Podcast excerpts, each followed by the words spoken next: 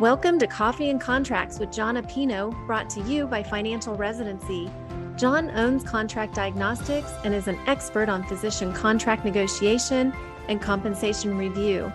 If you have an idea for a podcast or a question you would like for him to answer on one of his shows, please email podcast at financialresidency.com.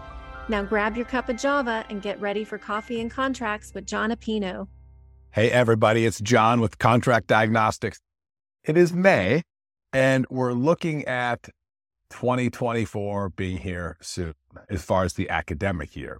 So the 2023s are through, if you will, and we're actively looking at contracts for 2024. So if you are a new, soon to be PGY3 or final year fellow, and you're looking at when should you start the process. I'll tell you from our experience at Contract Diagnostics, we used to see physicians start to interview in December and then start to get contracts in January or February. We would get busy January, February, March, April, and then, you know, we would kind of smooth out the rest of the year. Of course, August is usually a slower month here because that's when everyone's kind of uh, July, August, September, starting new rotations and starting job searches potentially. But we used to see a lot of people start that process in December, maybe January. Then we started seeing them start in November. We started getting really busy in December and November. Then we started seeing it in October, then in September, then now even in August. And now we're busy all year round. Yeah, with new grads who are coming out and signing a year, sometimes two in advance, but also attendees that have been out for quite some time or customers who are coming back to us after a few years or, or looking at a partnership opportunity. But you may be asking yourself, when is the right time to start interviewing? I think sooner rather than later. I like it when you guys have multiple offers. If you know you're going to be in a certain metropolitan area or area, I think you should go and interview at a lot of places. I think one, it's good practice, even if I would say go on an interview if you're not interested in the area just to get practice because you're not a great interviewer and it's not a skill that many people have that's dynamic. So I would say go on some practice interviews and then start the formal interview process. Pick an area that you're interested in. Look at a couple different opportunities there. I think you should interview and get contracts from as many as you can. I think it helps set rates for the area. I think it helps you compare. I think I like this position more than this position. It helps you look at different scheduling opportunities, maybe, or one has outreach, one doesn't. One has lots of call, one has less call. Maybe you'll make more with one, but have a better quality of life with the other. So I like having multiple offers. And I think the sooner you all start that process, the better. Now, the challenge can be if you're going to sign out early. Let's say that you're somebody who signs in, I mean, it's May of 2023. We've already signed contracts for people starting in July, August, September of 2024. In fact, we've done a 25 and we've done a 2026 already as far as people signing early.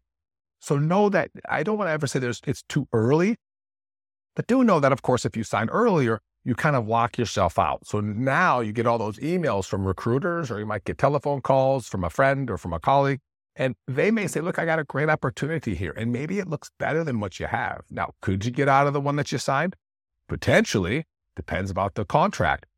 But taking yourself out of the market early can be beneficial because, hey, you know where you're going. You can start planning. You can kind of take that and put that aside and focus on your final year of trading. But there's also risk on it because it means that you take yourself off the market. So other offers that come in, maybe you can't entertain them. So it's, it, but if there's no right, there's no wrong. So figure out what you would like for your career.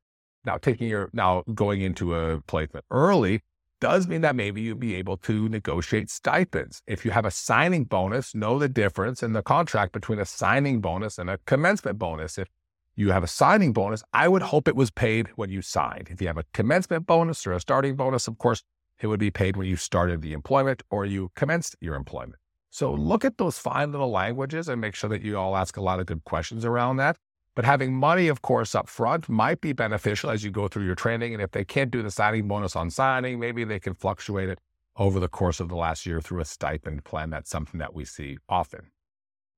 Now, another challenge is managing multiple offers. So let's say that you start looking in September or even now in May for next year. Let's say that you start looking and you get you you find one now, they give you a contract, and then you got another interview in two weeks, and then maybe they'll give you a contract. And now we've got these contracts and they come in. So we've got one, maybe they give you a deadline. We got another one that overlaps the other deadline. So that could be a challenge. So I'd say cluster your interviews as best as you can. Make sure you set expectations with the employers that I'll be making a decision by this particular day. And therefore, I expect to have the contract two weeks beforehand so I can evaluate them and make a decision that's best for my career and family. However, if you are signing out much early, you may not be under a time crunch. So if they give you a defined notice, you have two weeks to return the contract, you have 10 days. I think it's fair to say, look, guys, we're not in a rush. We got 12 months, 15 months before I even need to think about starting or credentialing or whatever it may be. So make sure you push back if they do give you dedicated timelines and it might may buy you a little bit of a window in terms of your other interviews and processes. So I hope that helps. It's an exciting time as you all come up on your final year and start to look at positions and trends are always changing. And if we can help identify any trends for you, provide any compensation data, or of course, help you through your contract review, hop on to Contract Diagnostics. Can get a hold of us, do a free consult call. That's what we're here for. We have lectures every other month or so. So hop on and sign up for the next one if you'd like just to join us for an educational lecture on a random evening. So I hope you're all well. I look forward to connecting with you soon. Thank you for listening to Coffee and Contracts with Jon Appino. If you need a contract reviewed or want to know if you are being paid fairly, go to contractdiagnostics.com. See you next time.